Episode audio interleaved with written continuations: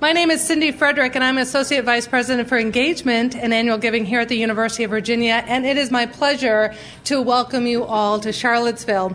Uh, just this past spring, UNC had a brilliant idea, and we got a call to say, what if we do something on the Friday night before your, the football game and have alums from both our schools?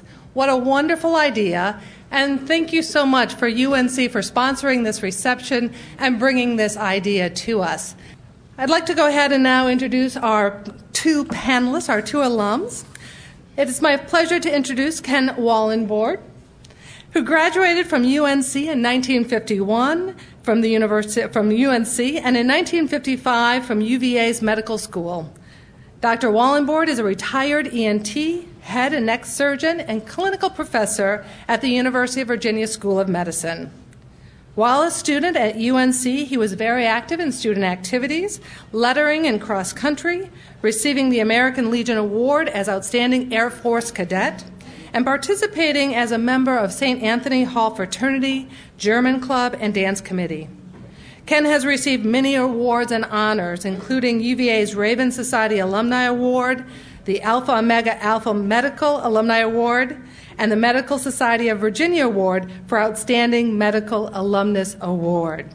He currently serves as the president of the Thomas Jefferson Heritage Society and president of the Thomas Jefferson chapter of the Sons of the American Revolution. Please join me in welcoming Ken to, the, to our panel tonight. Our second alum is Ted Zoller, and he graduated from UVA's master's program in 2003 and in 2010 from UC, UNC with his PhD. Dr. Zoller is an associate professor at UNC as well as the executive director for the Center for Entrepreneurial Studies at their business school. Ted also oversees Launch Chapel Hill, a new venture lab that supports UNC teams that are moving to the marketplace.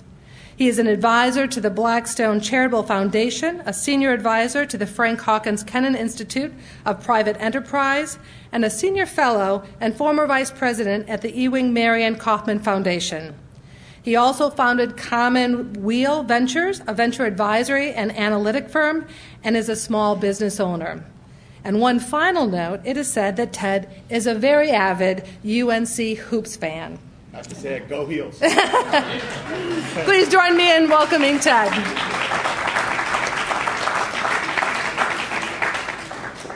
Our moderator for tonight's discussion is Tom Faulders.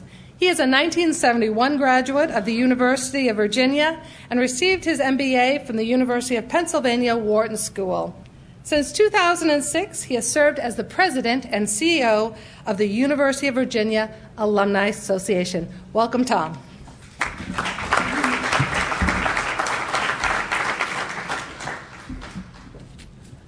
Both Ken and Ted have, uh, have, have courageously agreed to be with us tonight uh, to talk a little bit about uh, both the common elements as well as the disparate elements of what make our, makes our two schools what they are. Uh, obviously, they're both great. Uh, they both have tremendous attributes. And I, I forgot who won the ACC basketball tournament last year. never mind.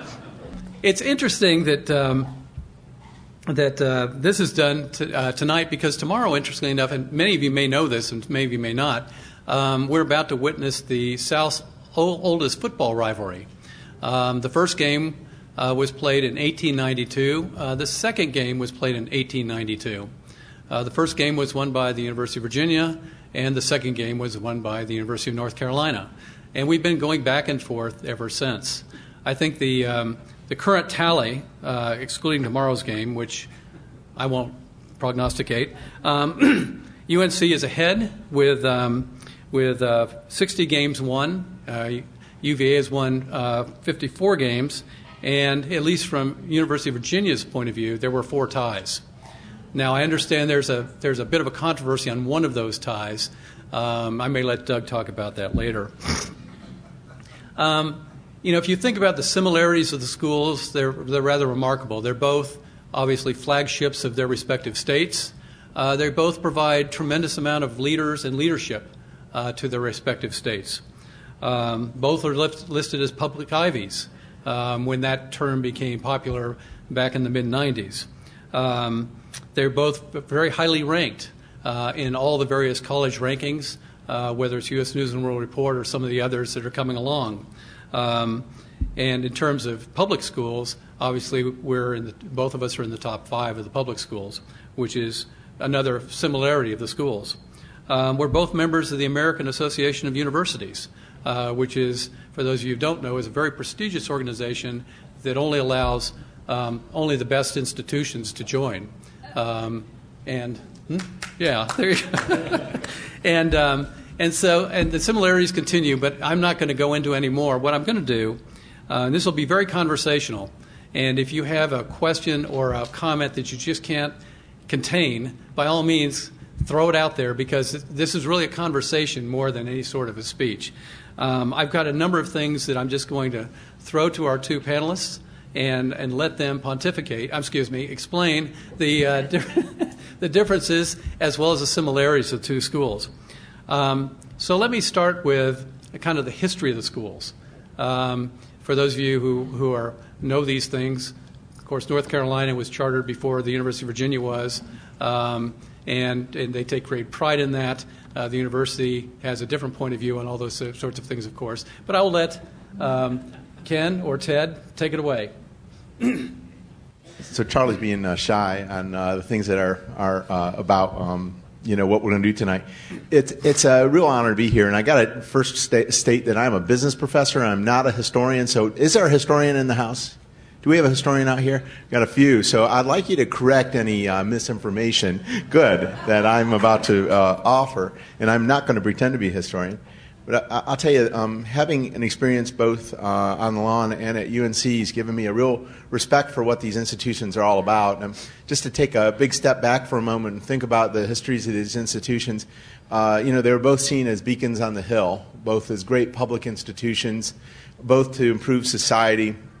You know, in the case of uh, University of Virginia, obviously Thomas Jefferson.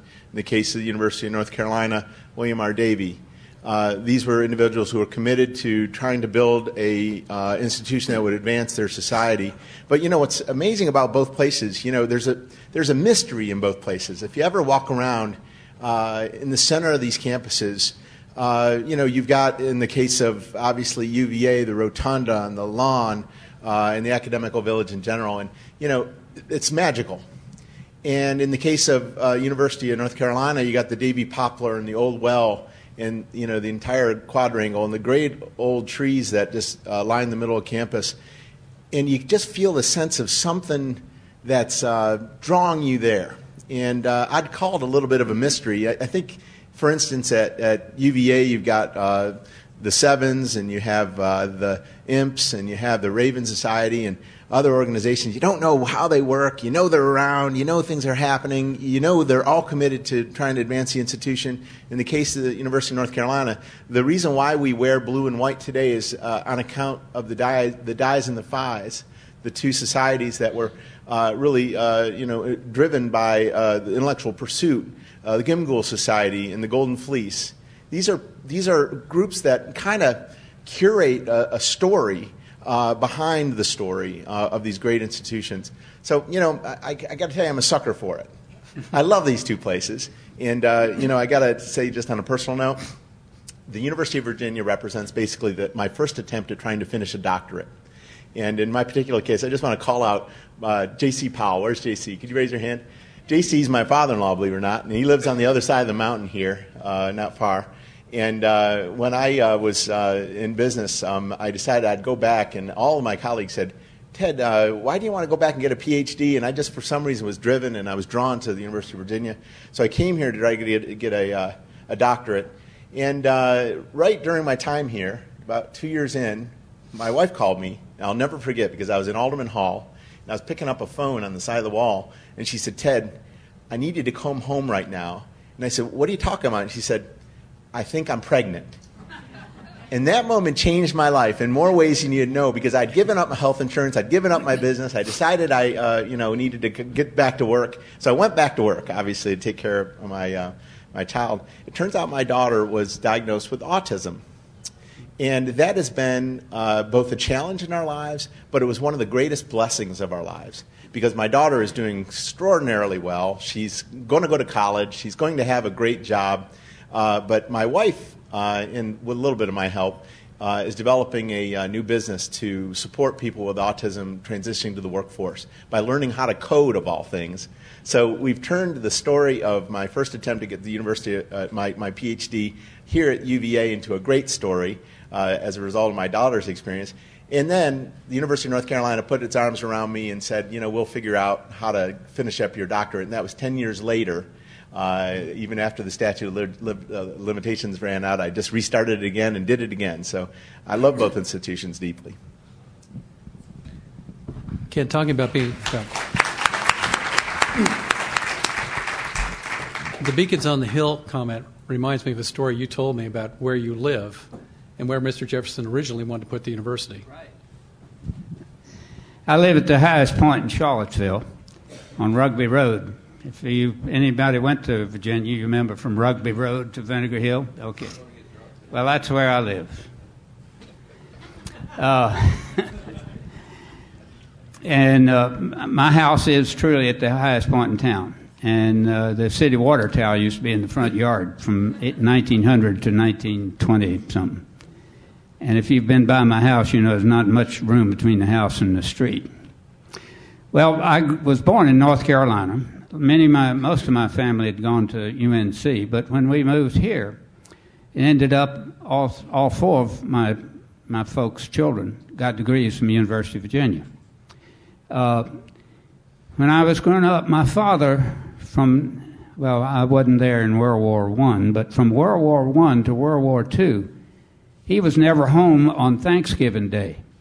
He was at the Carolina Virginia game. They got on the train from Salisbury, went to went over to uh, Duke, caught the train to Carsboro, Carsboro, Carrboro, and walked to the stadium. But they, but he was never there on Thanksgiving Day till World War II came along, and uh, so you know we'd always have to eat the turkey several days later after he got back. Uh, you know. Uh, the president, the first, you know, the University of Virginia never had a president until 1904. They always, the chairman of the faculty did it. Well, it had got to where the chairman of the faculty couldn't take care of all the business. One of the people who did take care of the business, and probably the only one qualified then, uh, was uh, Elmer Carruthers. And Elmer Carruthers, uh, Carruthers Hall, some of you may know, was the treasurer of the University of Virginia. Well, in 1925, I think it was, Ward brought this to my attention. Uh, Virginia was supposed to play Chapel, uh, uh, North Carolina in Chapel Hill. Well, the athletic department called and said, We don't have any money to buy, rent a bus. We're going to have to cancel the game. He said, We can't do that. So he raised among the citizens around here and everywhere enough money to rent a bus to send the football team to Chapel Hill. Now, whether they won or not, I don't remember.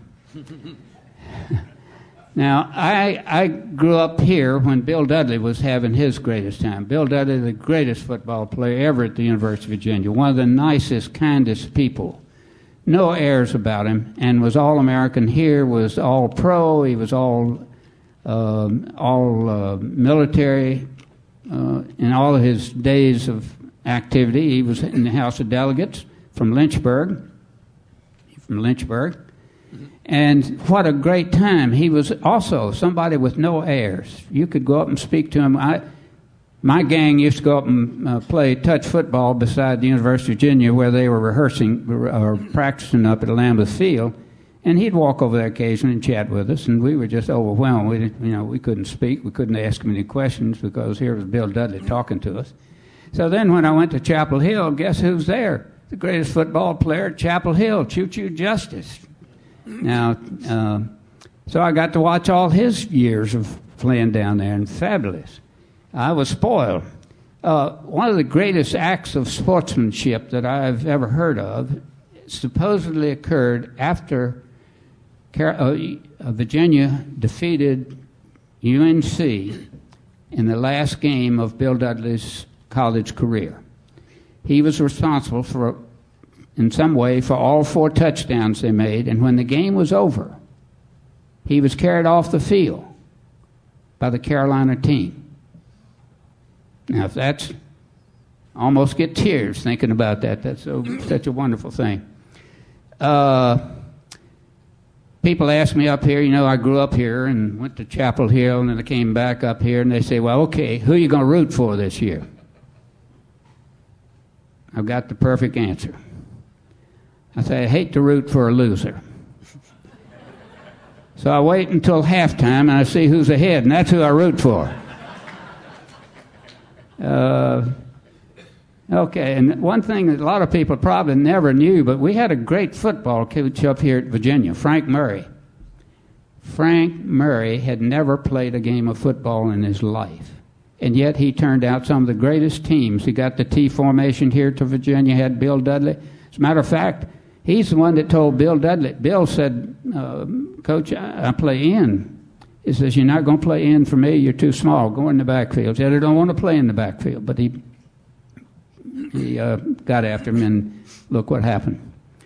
Uh, let's see here. Oh, the first president of University of Virginia. Remember, we never had a president. We had uh, faculty chairman who tried to run all the things at the school here administrative, teaching, faculty, cutting the grass, all that. And he couldn't do it. So they finally, after many years of discussing, they offered a job as president of the University of Virginia to, to Woodrow Wilson. He turned it down. He went to law school here, lived on the West Range.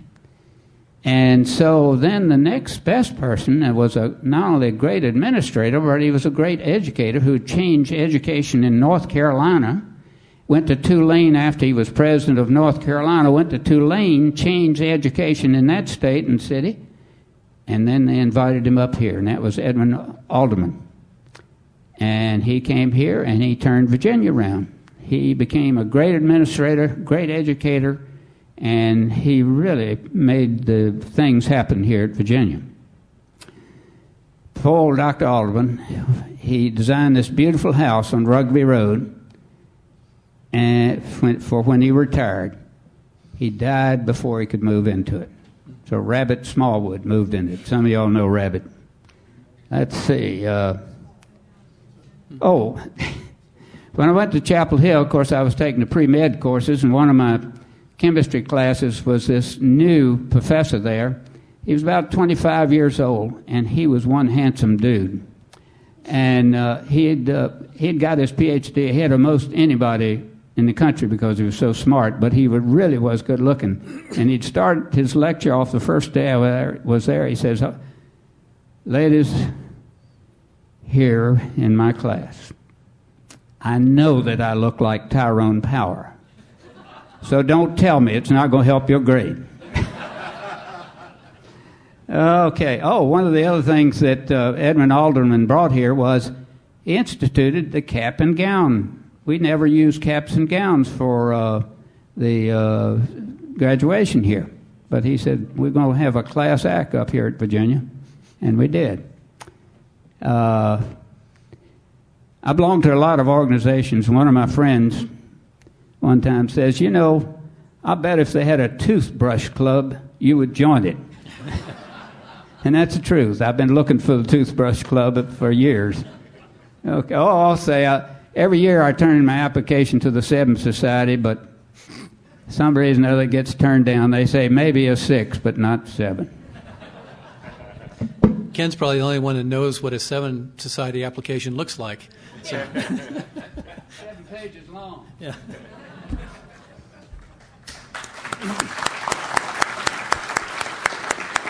A question? David, you want to arm the other mic? Good evening. Go, ho- go Heels. Almost said Hooves. I'm Jack Wilson. I live here in Charlottesville.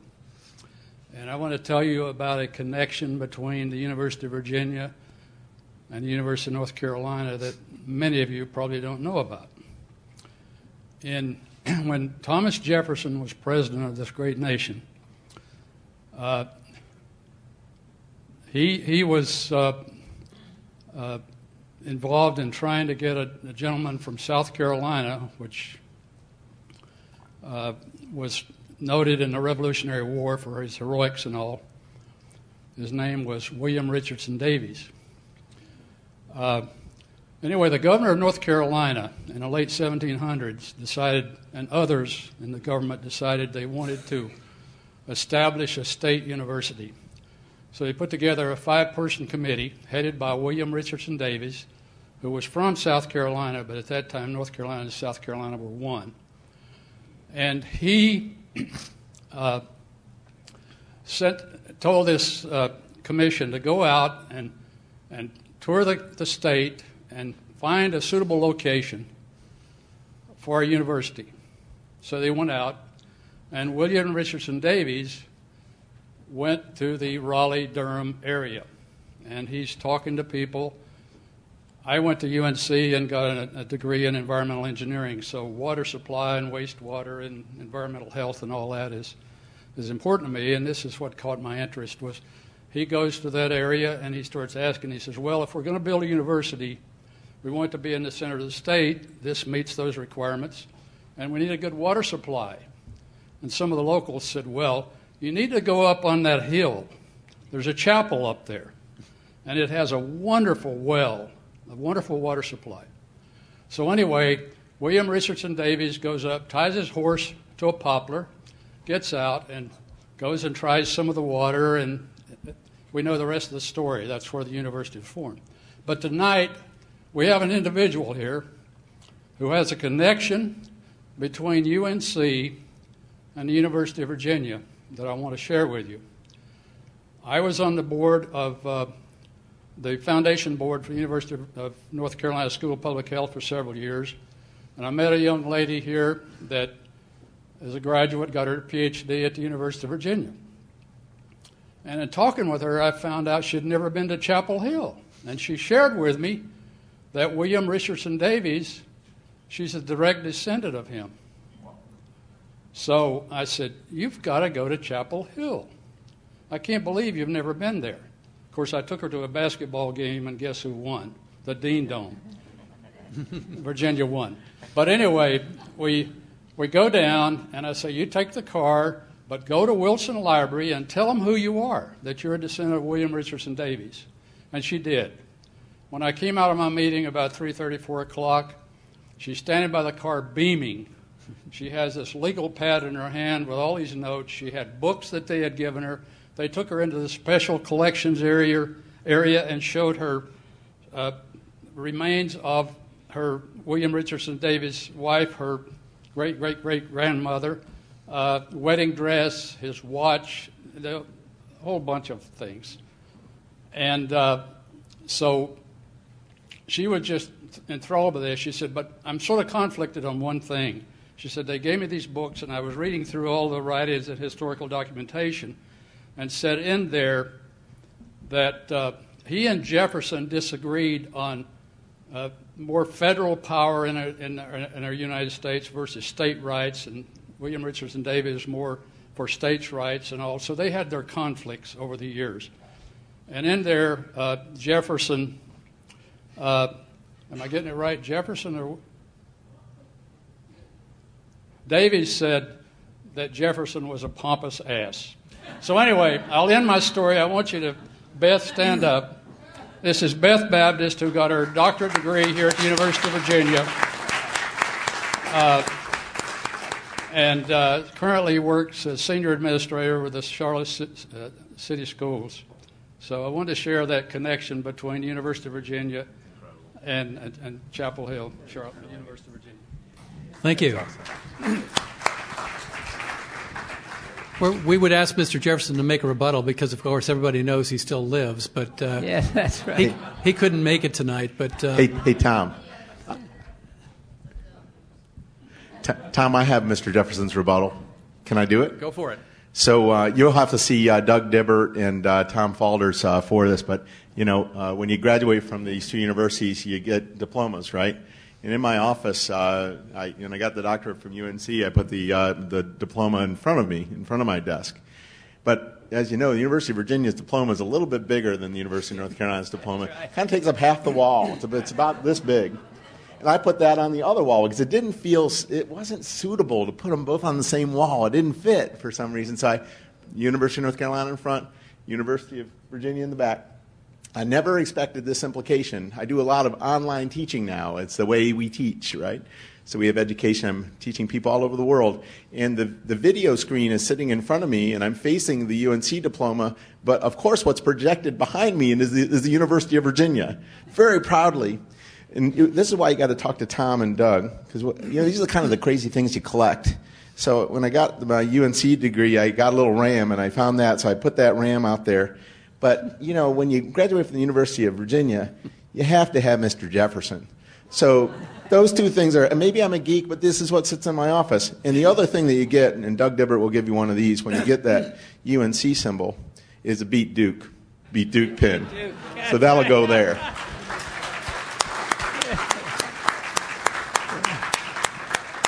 When I uh, went to Chapel Hill, uh, I uh, uh, Porter uh, Graham, uh,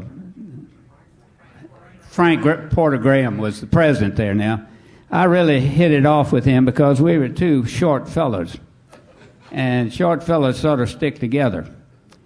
But he was a bouncy guy. He was on the move all the time. Before I finished, he had already left to run for the Senate. And Gordon Gray, I think, took off from him. And Gordon's uh, wife was a cousin. And uh, and I used to take care of the, their children at a camp where I was a doctor up in the mountains in North Carolina. But what I was going to say, Mr. Newcomb, who was the president after uh, uh, after uh, Alderman, was sort of a short, little bit pudgy fellow, and I sort of knew him, but you know, just to say hi, Mr. Newcomb, when he'd walk by. But he was also a short fellow, so we hit it off, sort of. He didn't know we hit it off, but we really did. Frank Porter Graham was something he remembered everybody. He remembered uh, my family who'd been there before me, and uh, so that was good. Uh, we had a problem at Chapel Hill because the tra- tradition was you didn't pave the sidewalks at the university. They had this yellow sand. Well, if you've ever tried to keep a pair of socks going, they don't last for about a week and then you got to throw them out because they got big holes from all the sand that got in the bottom of your feet. We had great years there when I was there, great athletic teams, and uh, so that was good. We had a good time. Uh, great teachers there, just wonderful. Uh, they they had heart, you know. And uh, med school when I came up here, same thing. They they had a feeling for not only you but who you were trying to be involved with. So it was a great thing to go to two of the great universities of the South. Uh, that brings up, I mean, that's a good segue into student experience. You've both been students at both institutions. Compare and contrast the student experiences that you found in both institutions.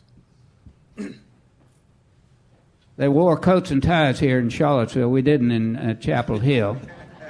and uh, and down there they greeted you with "Hey you," and uh, up here they said, Who's your father? Who's your grandfather? Who's your grandmother?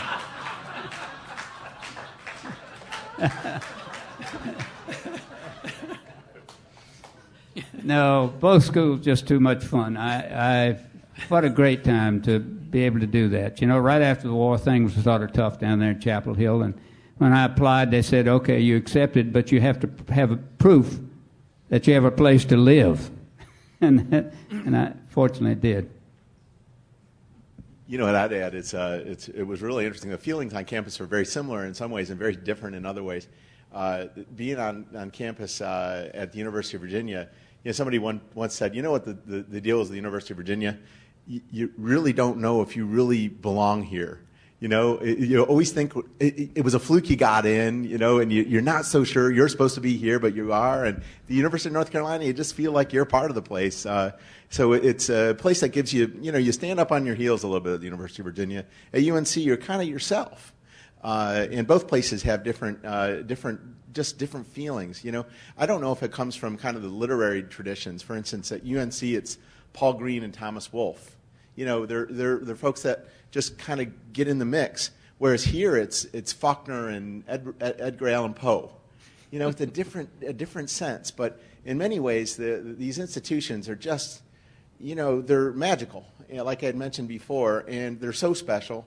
And they're, they're institutions that really need all of us to stand up and do what we can to actually perpetuate them for the next generation. Because these are institutions that really make a difference.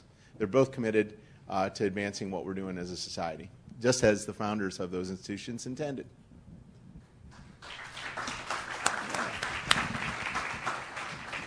When I uh, took my specialty boards, uh, I was uh, being interviewed by one of the examiners there, and he asked me a series of questions. And they're not supposed to know who you are or where you're from. That's so there's no pull or anything going on there. This fellow says, this doctor says, Well, I don't know your name, but I know where you came from. Because you came from the University of Virginia, and they're the people that know exactly what you were talking about. And they know it the best of anybody in the country. So that made me feel good. I went right out and applied for the Seven Society right after that. Ken, I understand that uh, that comes under the heading of "Don't call us, we'll call you." That's right.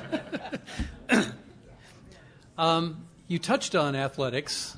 Let's talk a little bit more about it. There have been long traditions of athletic excellence or futility, depending on the situation, and um, just your observations of the two schools and their athletic programs and how they've evolved.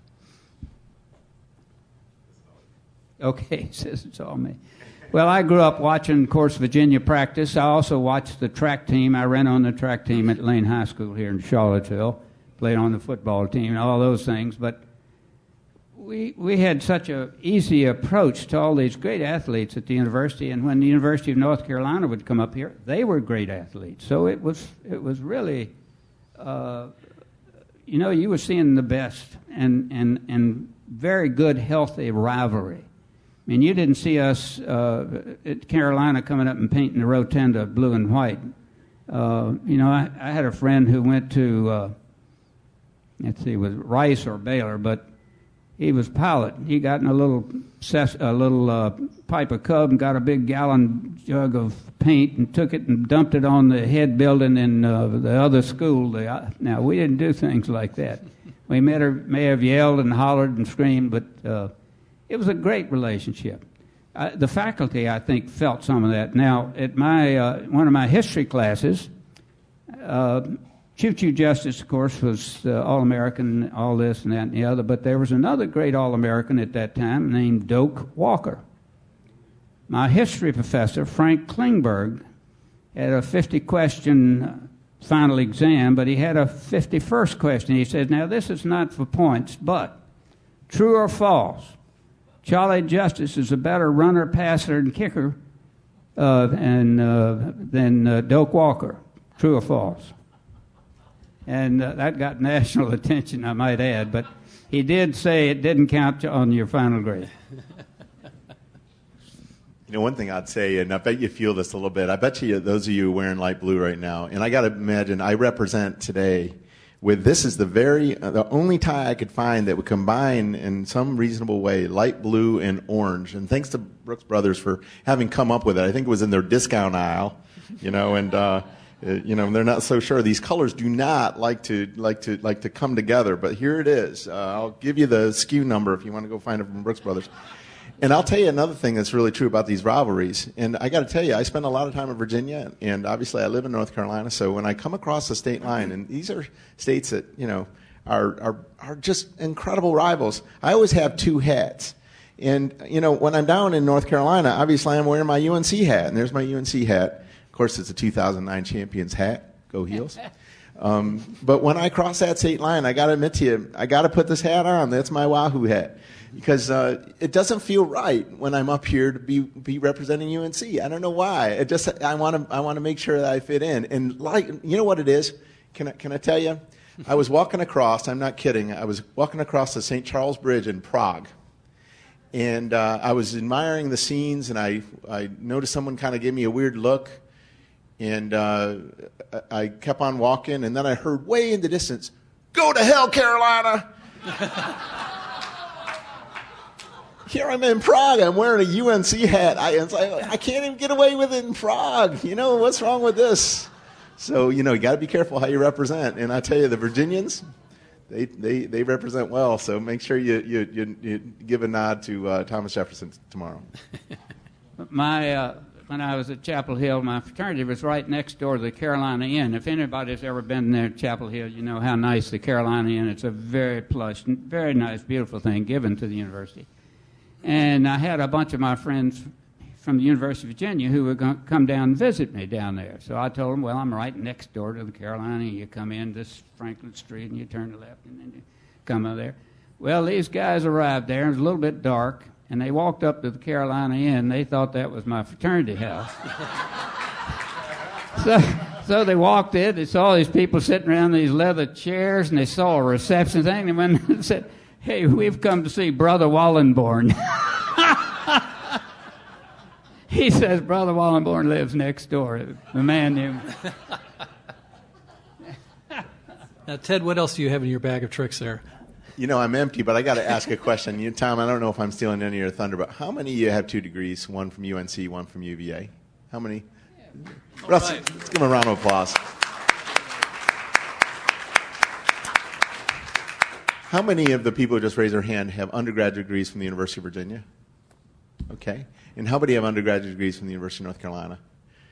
You know, I, would love to have an open conversation about the differences in those experiences because, you know, I got to admit, I think I'm the only person, I believe it or not, I wrote a master's degree. My master's from the University of Virginia was actually a comparison of the two institutions. And uh, their, their histories are so similar. And what made them similar is in 1931, the Morrill Land Grant was formed. And the land grant created land grant institutions. And in both cases, uh, land grant institutions were established in states. And of course, that gave rise to uh, Virginia Tech and NC State in our two states. And, and we became at the institutions, uh, University of Virginia, uh, University of North Carolina, uh, the comprehensive schools. We had the law school, we had the business school, we had the medical school, we had the dental school, and of course, we had the finest liberal arts college of arts and sciences in the state. Well, now we're facing some really interesting challenges because those, those departments that we cleaved off that were considered in the trades, now being held by Virginia Tech and North Carolina State, uh, those, are the, those are the departments that uh, we need to have back with us. So, uh, you know, in a lot of ways, I'd like to do the reverse Morrill land grant, maybe take NC State over and Virginia Tech and bring them back. Of course, that's going to be un- unpopular with my father in law, who's a Hokie, uh, and he's also a Tar Heel, so uh, I'll get away with it, I think.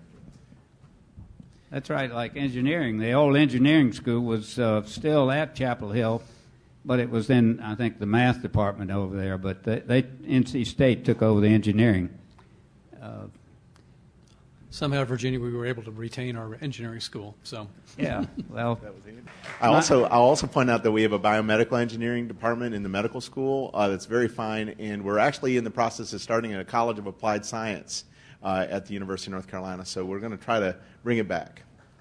Well, when I was, uh, I, I'm a double dipper. I, of course, went to Carolina, came here to med school, went back to Carolina on the house staff at Chapel Hill, and was in a specialty. And uh, I got called in the Air Force. And then after the Air Force, I came back to Virginia, changed specialties, and then I stayed here. So that's sort of double, double, double. And uh, so I had a great time. One time, oh yeah, I will tell you about Seven Society. And maybe this is why I didn't make it in. I owned and flew airplanes for about 40 years. I was a flight surgeon in the Air Force, and so I loved to fly and everything. Well, one night I got a telephone call from somebody whose voice I didn't recognize. Says, uh, "Doctor, you still flying your airplane?" I said, "Yes." He said, uh, "Would you consider dropping the Seven Society leaflets on Scott Stadium at halftime?" And I said, Well, yeah, okay, yeah, I'll do it. That's experience. So he says, Well, I'll have the uh, seven leaflets at your house tomorrow. I didn't see who brought them, but they appeared at my door. About 10,000 of them. So I went to the first quarter of the football game, jumped in the car, went out to the airport. Lo- they were already loaded in the plane, so I took off and I came over, went west of the uh, Observatory Mountain here, and I circled around there. I had a radio in the plane. I could tell when the halftime was coming. So when halftime came, I came over Observatory Mountain and dove down, and then ended up right down in the stadium. I was looking at the, looking at the president's box over here. I wasn't supposed to be that low, but I flipped the plane up and flipped out about 50 of them. They went straight down. So I said, okay. So there's no wind. So I went down, went south of the field, came up about a mile out, started dumping 10,000 of those leaflets out. Well, then I went on back to the airport, landed, and when I landed there, I heard this plop, plop, plop, and a bunch of them dropped off the tail of my airplane where they'd been stuck because they got stuck there. But when I got back to the game, I, I asked my friends, uh, fourth Corps, I said, you, what did you think about the leaflets? He said, well, the first time he came by, they came down on the field, but the second time, they went over our head. Well, they ended up on the med school. so maybe that's why I'm still a six and not a seven. True story. At this point in time, I'd love to uh, open up the floor for any comments or questions people have or any remembrances. I'm Dawn Peters, UNC class of 86. I'm the Virginia rep on the alumni board, and I have lived in Norfolk for 23 years. And the biggest difference I have found and st- things that I've seen are that in North Carolina, UNC was always said to be the university of the people. And you knew your tax dollars were going to that university and you were going to get a very reasonable education.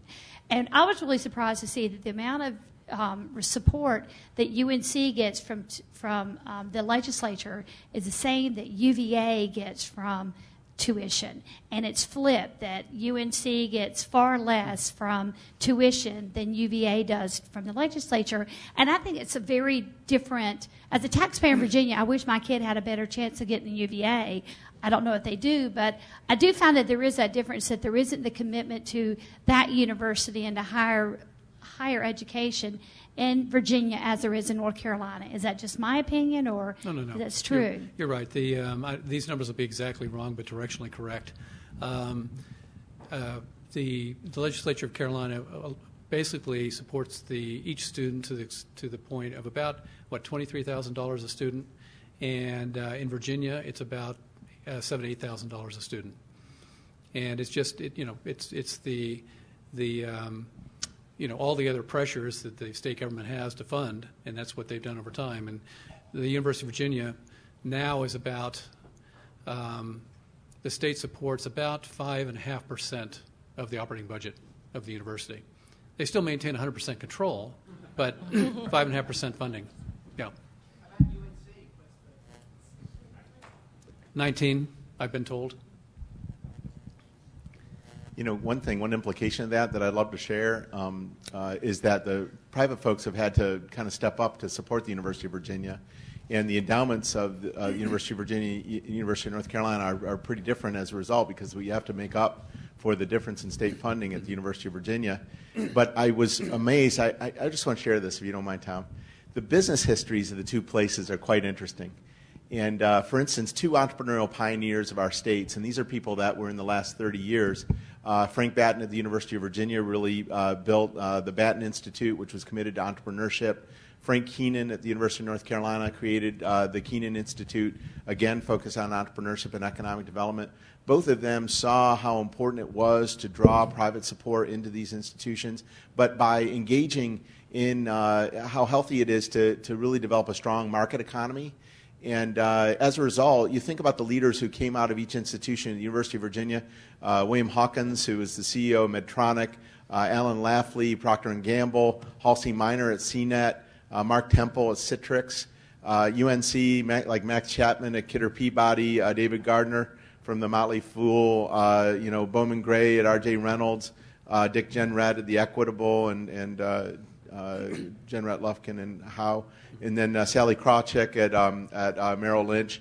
Uh, these are folks that are, you know, icons in business, and um, uh, both uh, institutions have created so many of these great folks. Um, what I've been amazed by is how much commitment there is to these two institutions, and you know how important it is for uh, us to recognize that we're creating leaders not only in society, but you know, obviously moving our economy forward. So it's pretty exciting. I would like to say a few things too about the toothbrush club. Toothbrush club. That's what I no. we have two of the best alumni heads right here tonight. Doug Dibbert from Chapel Hill, Tom Faulders from the University of Virginia. They are superb. Rick Davis is the most enthusiastic person you've ever seen in your life, and if you want something done, he can move bridges. And I guess Althea does a pretty good job here herself, wherever she is. I know she's in there. She is. So that's that's great. And and the best thing is, you know, they really look after us. And when we need something, they they look up facts and figures, and they help us with our reunions. And uh, we have some of the great reunions in med school here. We have these great reunions at Chapel Hill, fabulous reunions at Chapel Hill, I might add. But uh, and it's fun. You come back there, here's the old school, but there's lots of things there. Now, one last thing, and in reference to your talking about fees and so forth, the uh, the dean of the medical school here at Virginia was talking one time. Says we're in competition for a lot of places to get students, and we have trouble with North Carolina because their fees, their tuition costs for medical school are much lower for in and out of state students than they are for Virginia's in and out of students. So they a lot of them go there, but and it's a good school, so no reason not to go there if you can get there with having to pay the least amount of money. By the way, my first uh, when I came to school at Chapel Hill, my total expense other than for room and board was $135 a quarter. That's for an outer stater. $135 a quarter. I think we've got a question here or a comment. Well, comment. Um, when I was in Chapel Hill, I lived in a trailer. They ran out of dormitory space after the, uh, just well during the war. I was in the Marine Corps. Started out at Duke University. Thank God they transferred me to Chapel Hill. At Duke University, the men's campus was about four miles from the women, and that was hell. I was on the track team at Duke, and then I went to the track team before you, Ken, yeah. at Chapel Hill. I ran 440, 220 lows, uh, high hurdles, uh, uh, mile relay, and the 220 dash. But uh, uh, I tell you, I was in the Marine Corps there, and the war ended and I had enough points to get out. Everybody else was there in the Marine Corps. They went to Quantico, became a lieutenant. Then they went to Korea. And I, I stayed in Chapel Hill and got a couple, three degrees. But uh, about toothbrushes there, Ken. I met a fellow at Chapel Hill. I saw he had a toothbrush in his lapel pocket. I said, What's that? That's my lapel pin. I went to Colgate. Oh, you win. You know, you got to get he, you got to get him to tell you how he tried to tackle Choo Choo Justice. He was on the JV football team at Chapel Hill, and they would they were the the stooges for the uh, varsity, and uh, he said he never could. He could try to get around those thighs, but they just his arms wouldn't fit around them. yeah. oh mercy. oh mercy. Okay, we've got a comment back here. okay. Hey.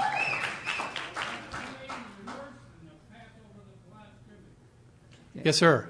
Could I ask a question? I may have my numbers wrong, but um, the out of state uh, student body at Chapel Hill is like 17%, something like that, and Virginia is 33 More than that? Uh, Virginia, when, well, first years, it has to be two, uh, thirds in state, one third out of state. At Chapel Hill, 18% are out of state. Why is there such a disparity? Why does North Carolina have why doesn't Why isn't North Carolina thirty three percent? Why isn't North Carolina?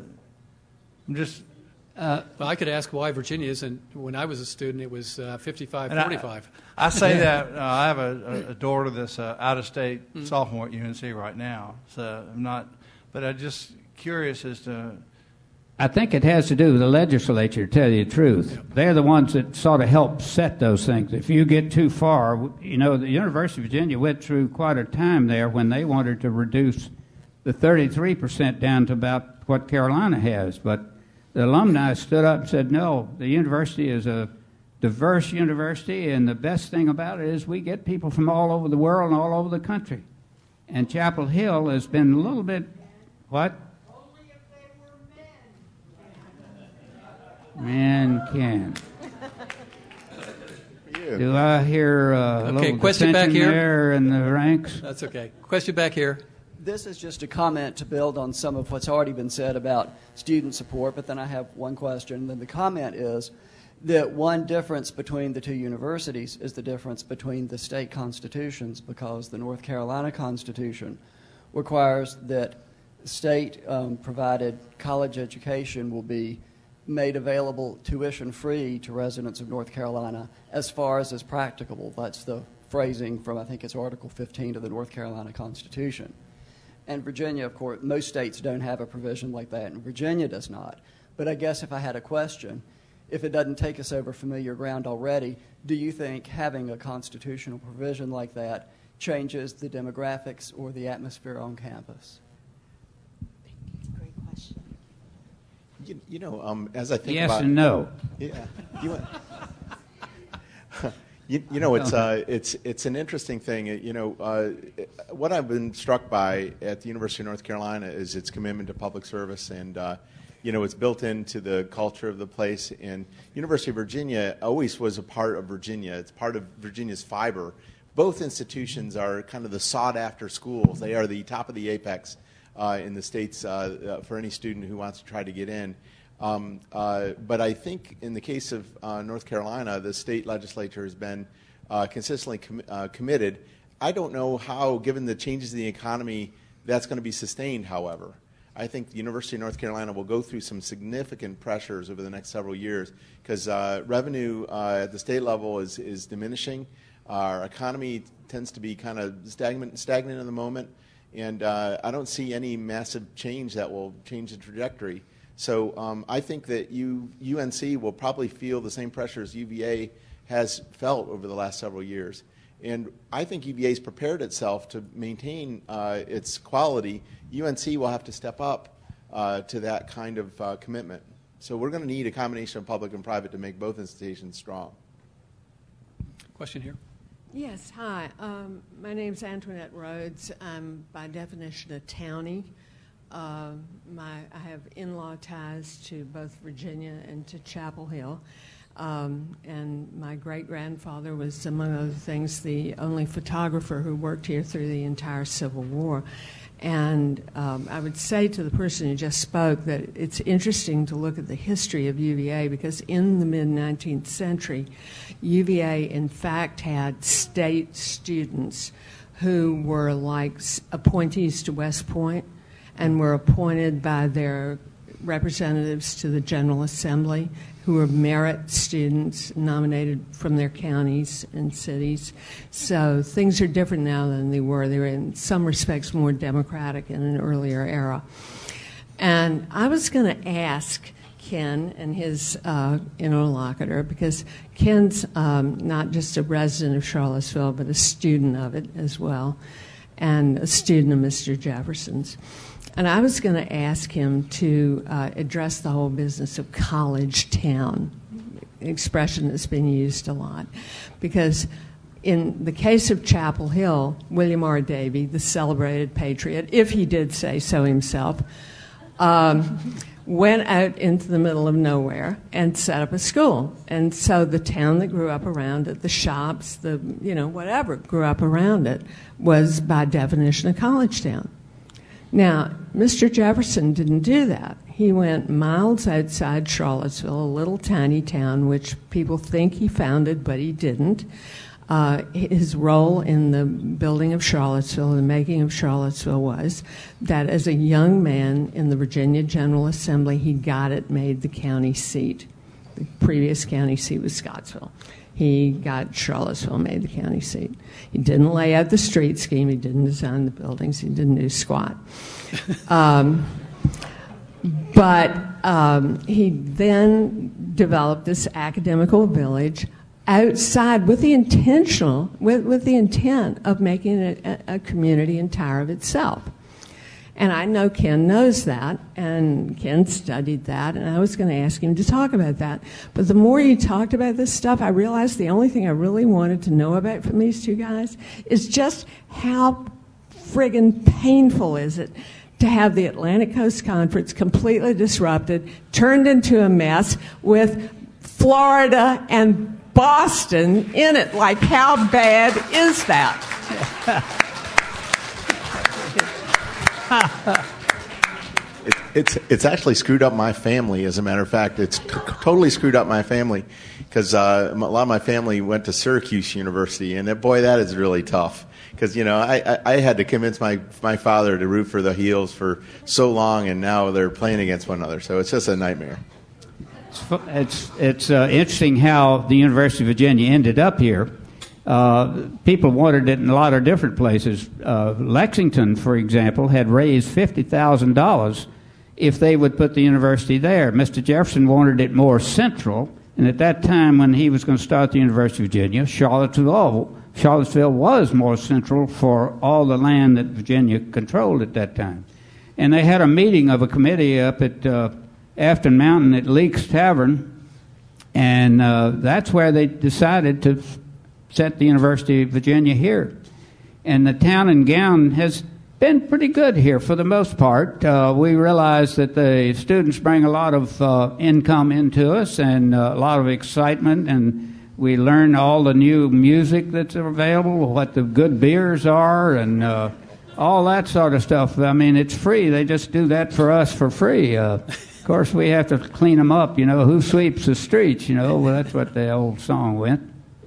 But at any rate, it is very good that they've uh, that the town and gown have worked basically very good and very close. At one time, I was just reading the history of the University, Bruce's history, and at one time the town and gown was not a good thing. The the town was left aside. The, the university wasn't having anything to do with them down there, but uh, they've come around very well.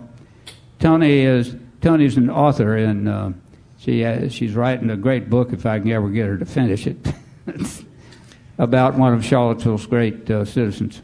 The person who just spoke, by the way, I want to add one thing, and that is uh, uh, Chapel Hill may have started as a university town, but we have some, some of the same pressures that you'd have in Charlottesville there.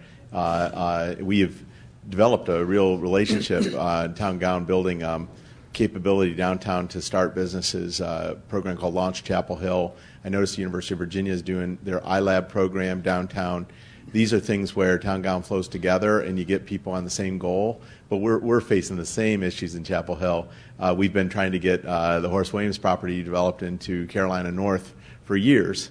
And uh, that I wouldn't attribute that necessarily to a challenge in the town level, but we've never been able to get it done. And uh, you know, I would suggest that the environments are very much the same. I would like to add something else. When North Carolina, when the legislature set up the University of North Carolina at Chapel Hill, they wanted it to remain a university town. They had a law: no trains could go to Chapel Hill. That's the truth. So the trains went to Carrboro, right next door to it. That's where you could and and the students got off there with their big steamer trunks and all the locals would help haul those over to about a mile over to the campus over there, but that was their thing. And buses, they, they hadn't figured on buses, so buses came to Chapel Hill. That's the way I got there was by buses or by air. Air. Did you drop any leaflets? No. We have one. It was "Air You Go My Way." That's how I got. We have time for one more question or comment. Uh, a comment more than a question. Uh, I have enjoyed both your comments. I think it may be just possible that you overlook the strength of the place. Both Virginia and Carolina are remarkable in their ability to convert a place into attitudes. And uh, I suspect every good school tries to do that. But the thing that's always struck me, being a graduate of Vanderbilt, is, to, is how well each of the two schools did that one in Virginia, one in Carolina. Um, it's, it's the kind of thing that makes not only storytelling, but makes education. Thank you. How about a big hand for our two speakers?